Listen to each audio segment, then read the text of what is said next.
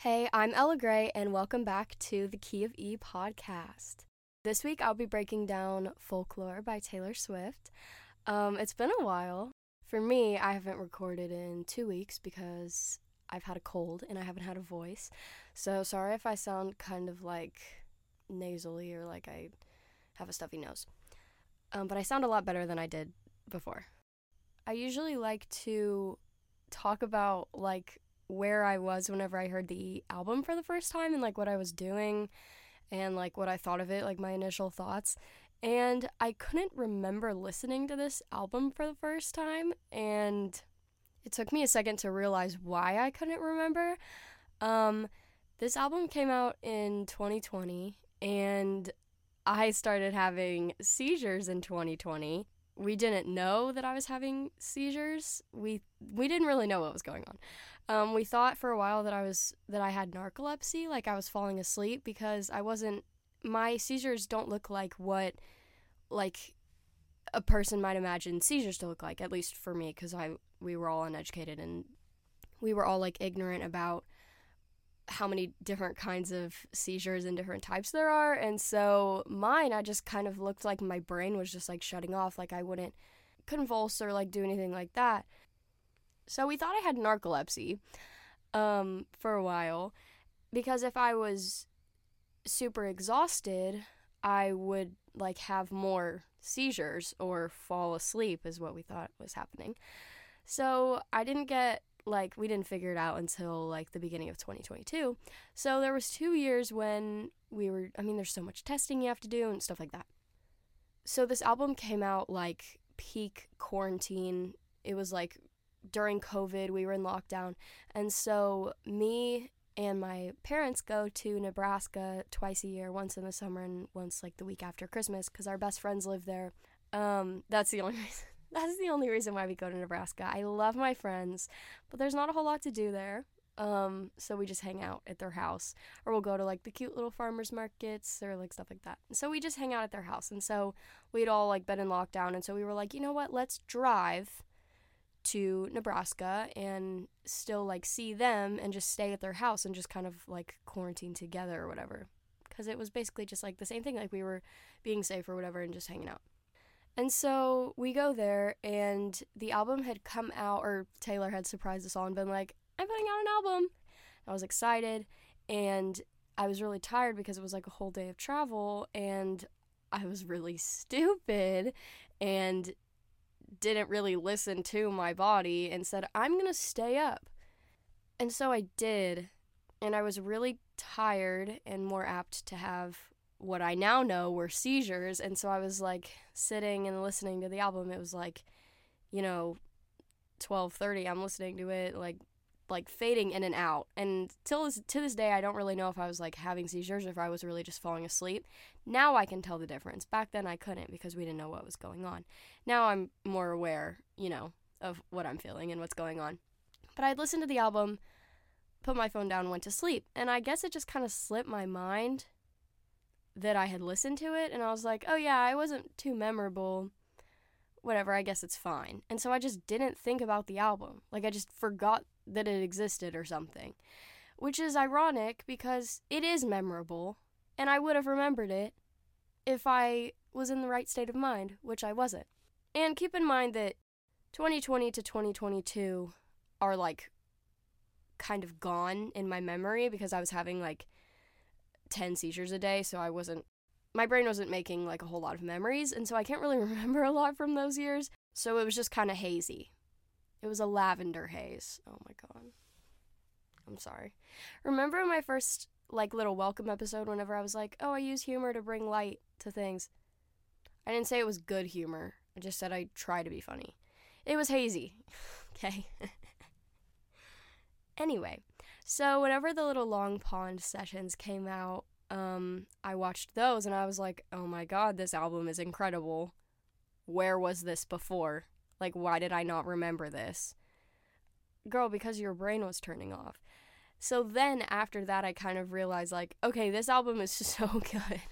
this is so good. And I'm almost kind of glad that I saw that before I really experienced folklore because Taylor told us the stories and then she played the songs, and it was just cool, and I I really enjoyed that a, a lot.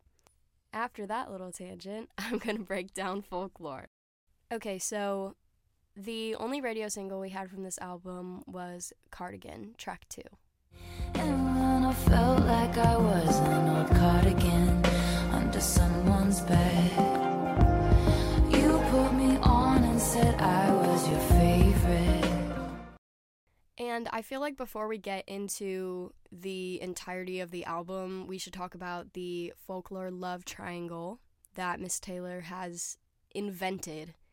She just made up characters, which is so admirable to me because whenever I run out of things to write about, I'm always just like, well, that's tough. But she, not saying she ran out of things because we don't know, but she really was like, I'm just going to make up, I'm just going to make up people, give them a whole life, give them a whole, like, character development. So, if you don't know, the love triangle is between James, Betty, and Augustine. And so, um, Betty is the, I guess, narrator in Cardigan, and she's kind of like looking back at a past love that she had with James.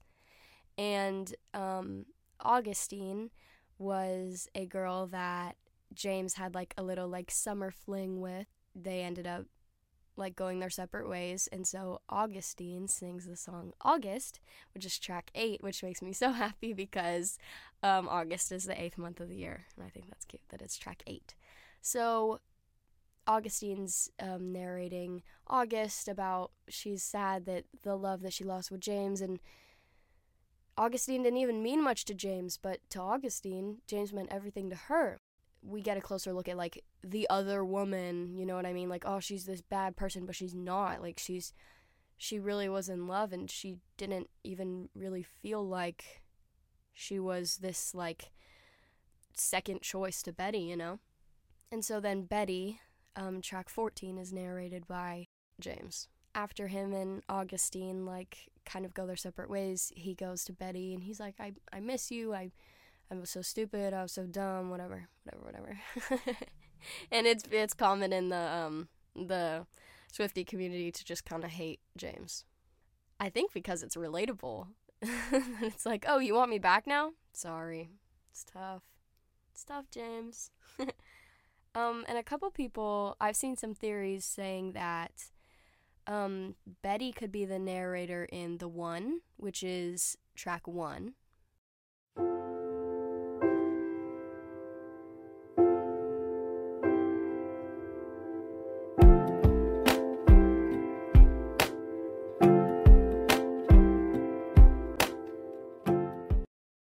I can see her being the narrator because she's looking back at a past love. So whether Taylor is singing this based on her own experiences or Betty is singing this, it's just it's a great way to start the album. It kind of takes us from the vibrant pop vibe that Lover gave us and kind of brings us into this like wilderness um enchanted forest that folklore provides for us and it's it's cute. It's a great transition and it's great track 1. It sets the tone for the album. The greatest loves of all time are over now. And that's another way to, that could tie into, um, you know, Betty and James or Taylor and her past relationships and how they all left a legacy. Um, but it could also tie into like history, like we have Romeo and Juliet, you know, that didn't end well, they're dead. so all the greatest loves are over now. In the bridge, um, she says, resist the temptation to ask you if one thing had been different, would everything be different? And that's so real because as humans, we want to know, like, I guess, exactly what went wrong. And, like, oh my gosh, did I screw this up? Was it the other person? What. What went wrong? And if that didn't go wrong, where would we be today? It's just the idea of like, what if? We can't help but think that, you know? So I could definitely see how Betty could sing that, um, be singing that to James. But Taylor said that in her head, um, Betty and James end up together. And I hope that he treats her better. If they do, I hope that James realizes, like, really realizes it in his soul that he really did Betty wrong. I hope that Augustine finds a way better man than James. Okay, let's move on to track five, which is My Tears Ricochet.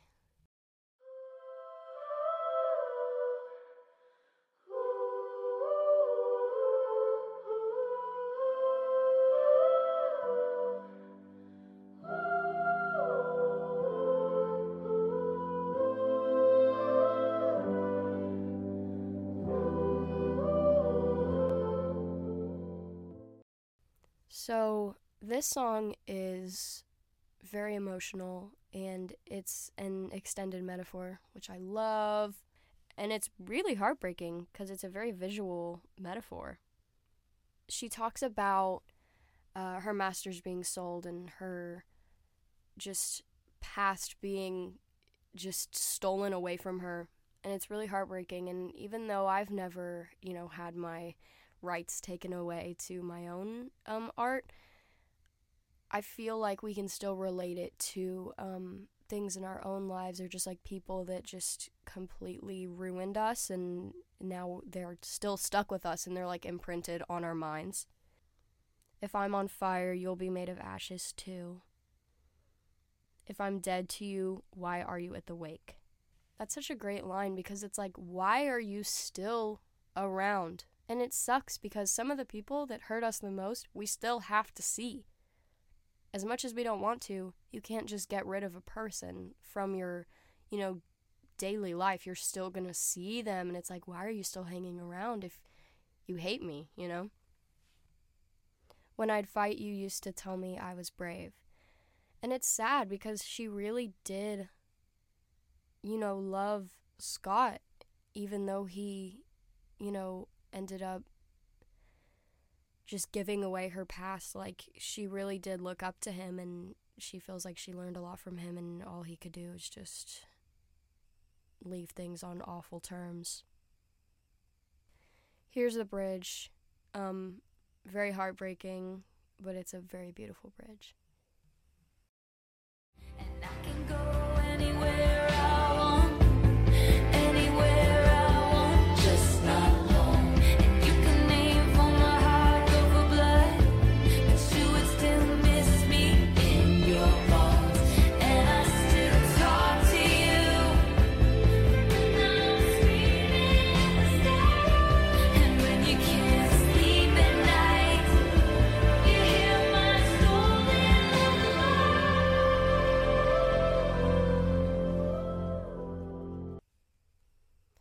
When I heard that for the first time and she said, You hear my stolen lullabies, my expression was probably priceless. I wanted to cry and scream.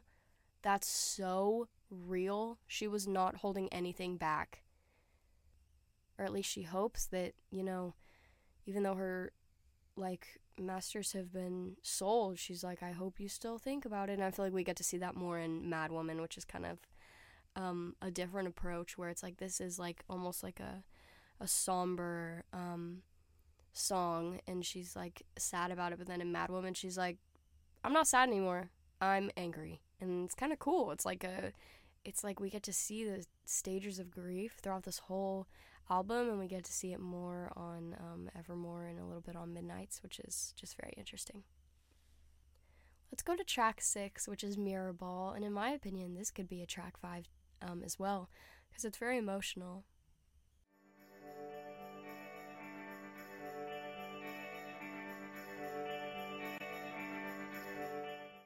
This song is also a metaphor.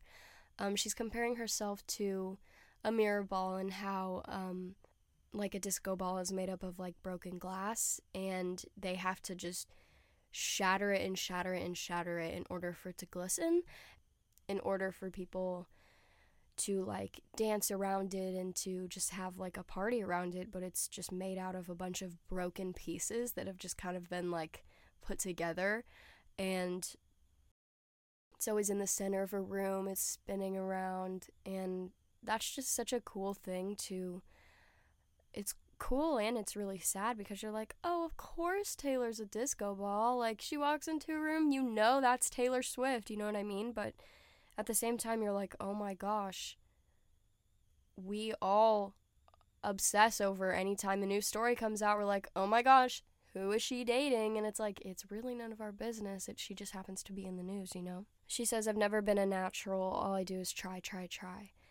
She's like, this is not easy. I'm doing my best here. So if you think this comes naturally, it does not and that's really vulnerable and that's why i think it's it gives off like track five um, energy because it's just so vulnerable um, whenever i was writing notes about what i wanted to say in this episode i was thinking what like object i would compare myself to because Taylor compares herself to a mirror ball.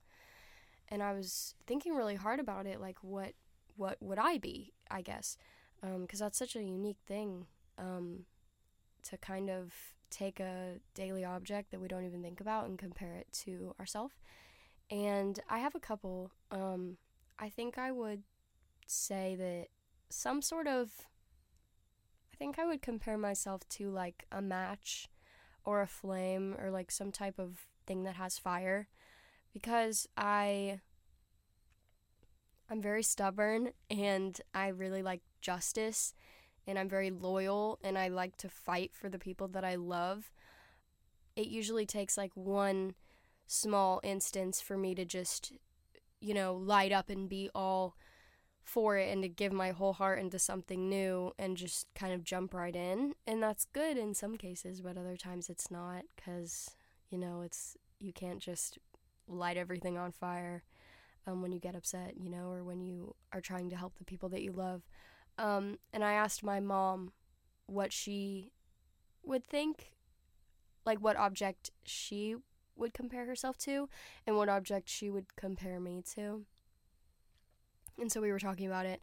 And I said I would compare my mom to a cloud because um, she's always like protecting everybody and kind of like how a cloud is like always over everything. And she, but there's a lot of times nothing over a cloud protecting it.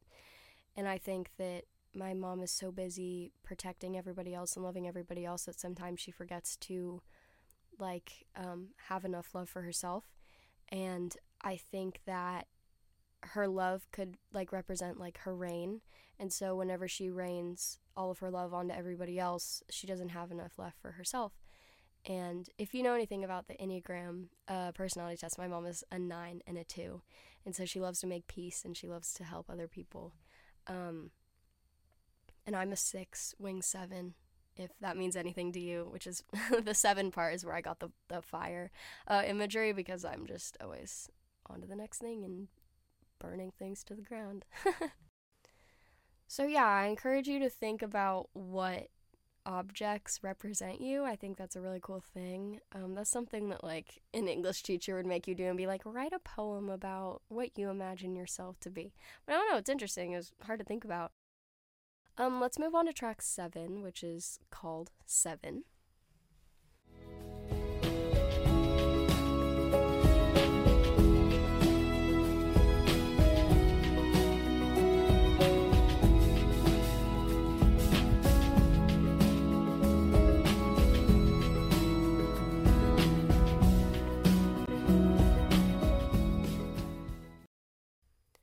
She's reminiscing about her childhood and things that she knows now that she didn't really realize as a kid. And she's talking about um, a friend and she loves them.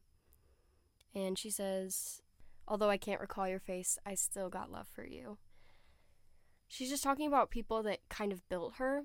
And I think that that's really something that I resonate with. And I'm always like thinking about, like, wow, if I never. If I never met that person, like like all of the things that they taught me. I really love this song. I think it's really pretty. Let's go to August.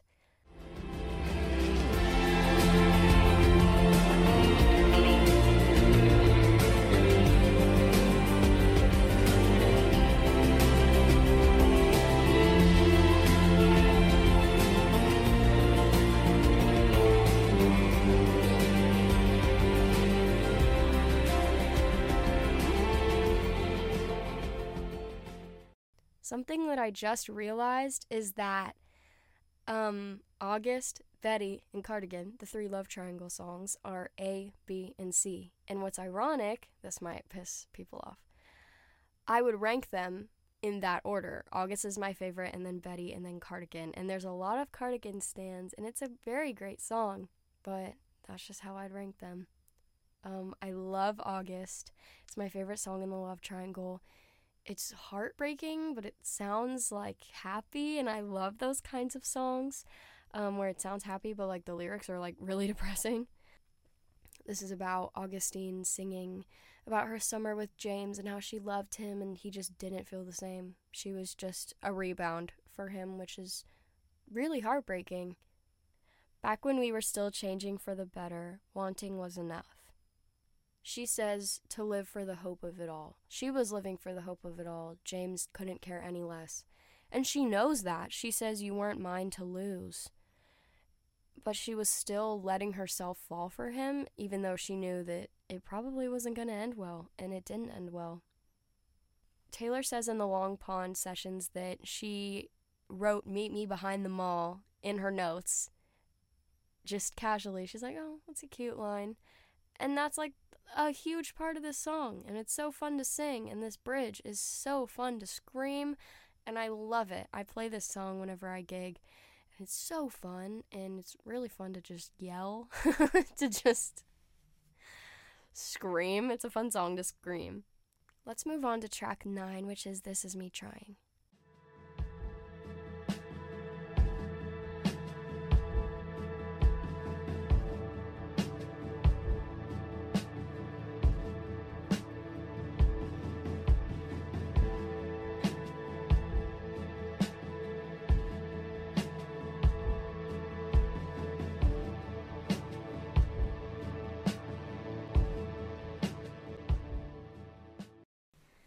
In the same way that people say that the one could be narrated by Betty, people say that This Is Me Trying could be um, from the perspective of James.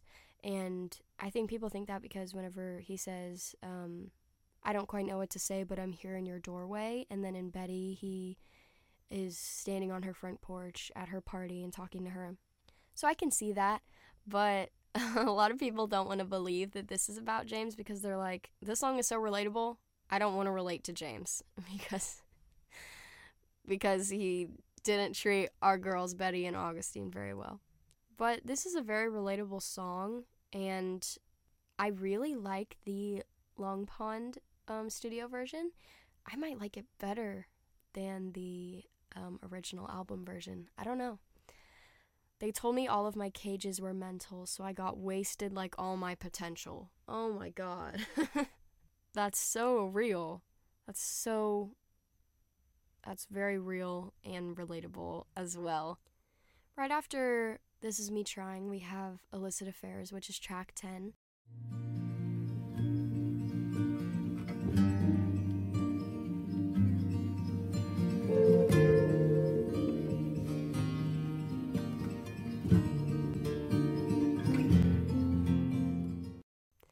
I don't know why, but something about when she says, take the words for what they are, dwindling mercurial high, and then she sings higher. Like, that is so cool how the production and the melody mirror the words. Here, listen. Take the words for what they are a dwindling mercurial high, a drug. That's so cool. I love it. Um, this bridge clip is so fun to scream, and I've never been anybody's side chick that I know of. I don't think I have. And oh my gosh, when I sing this, I feel like I have, and I'm like just screaming it like boys, you know? And you wanna scream, don't call me kid, don't call me baby. Look at this godforsaken mess that you made me. You show me colors you know I can't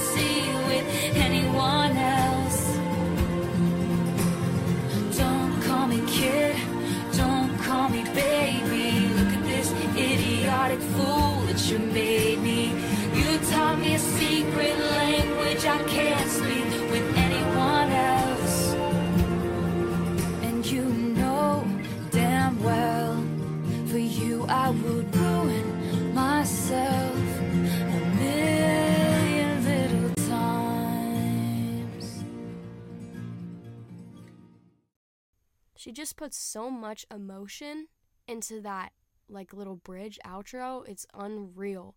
And I love this album for that because she's telling stories, you know, some of them about her, like Mirrorball and My Tears Ricochet, and some of them are probably not about her. And it's like, you can't even really tell. Like, if you told me that these were all scenarios from Taylor's life, I would believe you because she puts enough emotion into every song where I think it's about her. Let's move on to track 11, which is Invisible String.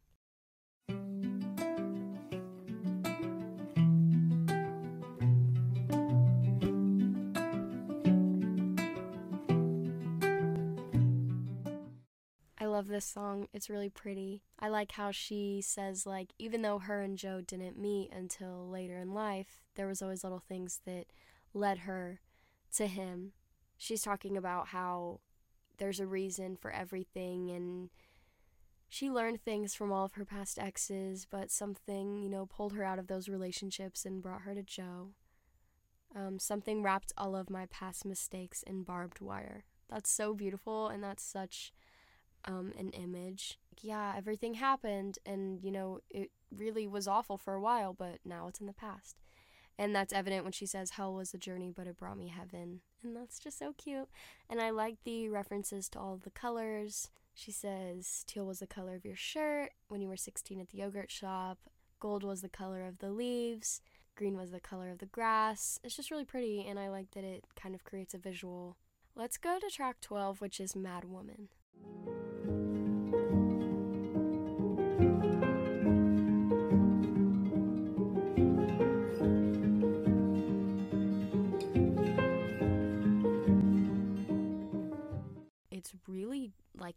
Dark. It's almost setting us up for Evermore. Again, I'm not in her same situation, but like I feel the fury in the way that she sings. There's normally a reason it's not a fun emotion to feel mad. There's a reason why we're mad, okay? Maybe instead of being annoyed about how mad everyone is, you should think about why they're mad. But hey, what do I know?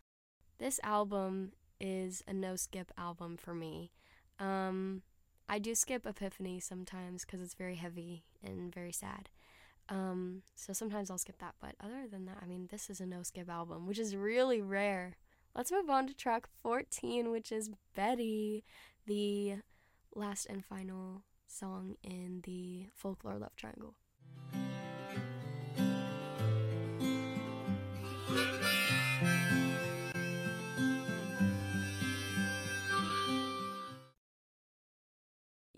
Kind of feel bad for him because he's kind of explaining, like, I know why you switched your homeroom. It's because of me.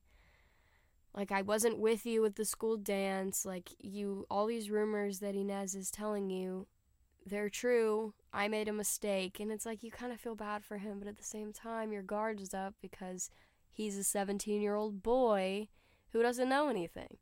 So it's relatable on all sides. Um, by the way, Inez, Betty, and James are the names of Blake Lively's children, which is super cute, and I love that. So that's Betty. Um, I mentioned last week that my favorite Taylor Swift song of all time is on folklore. We're going to talk about that right now, and it's track 15, which is Peace.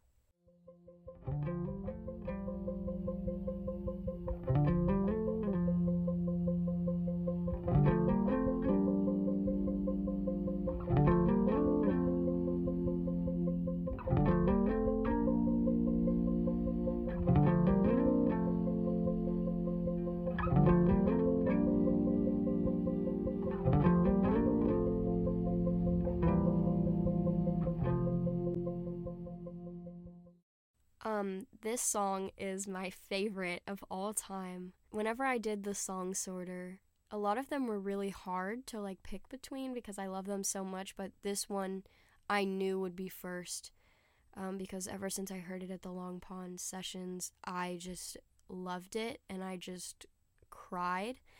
And at first, I didn't really know why I kind of connected with it so much um, because, you know, I'm not in a relationship currently, and so like I was like, why am I relating to this so much? This is a very random song to put as my favorite. But I was thinking about it, about why it's my favorite, and I realized this song is about the fear that you will never make somebody completely happy or completely at peace. And I have this fear that I'm going to be a burden to my friends or my future partner. because I'm legally blind and I have epilepsy and I'm just an anxious person and I'm like I think there's so many things that people are going to have to, you know, be there for me for and um, my friends have to drive me around. I can't drive, and I just always feel guilty that they have to do that. But they don't mind. They're my friends, and they love me, and I love them. But it's just like I have this fear that never really goes away. That in the future, like I think, you know, negatively, I'm pretty cynical, and I think like, oh my gosh, how can somebody love me forever if I can never really give them peace because they are going to have to, you know, help me. I've got a lot of baggage I'm carrying in. That's a very real thing, but I just feel like that's such a, a thing that doesn't get talked about. She says, I'm a fire and I'll keep your brittle heart warm if your cascade ocean wave blues come. And I relate to that because I am very loyal and I have a lot of love to give and I just love to be there for people, but at the same time there's a lot that I can't give. Um, and I hope that that's relatable um, to people listening because I think I don't even realize I'm thinking about that a lot. But this song is very comforting to me um, to think that, like, hey, even Taylor's feeling, you know, this. And obviously, like, she's talking about, like, she's always in the spotlight. She's always, like, the media is going to make whatever it wants to out of her relationship. She says, All these people think love's for show, but I would die for you in secret. So she's saying, no matter what they say, you know how I really feel about you, and you know that this love is real. She says, give you the silence that only comes when two people understand each other. And that kind of reflects uh, You Are in Love off 1989 because she says, like, you can hear it in the silence. And you can tell that you really love somebody when you're just, you know, sitting around with them and you can just be quiet together. And it all that matters is that you're like near each other. I think this song is kind of summed up in the line I'd give you my sunshine, give you my best, but the rain is always gonna come when you're standing with me. And yeah, it's just very relatable to me. This is my favorite song ever.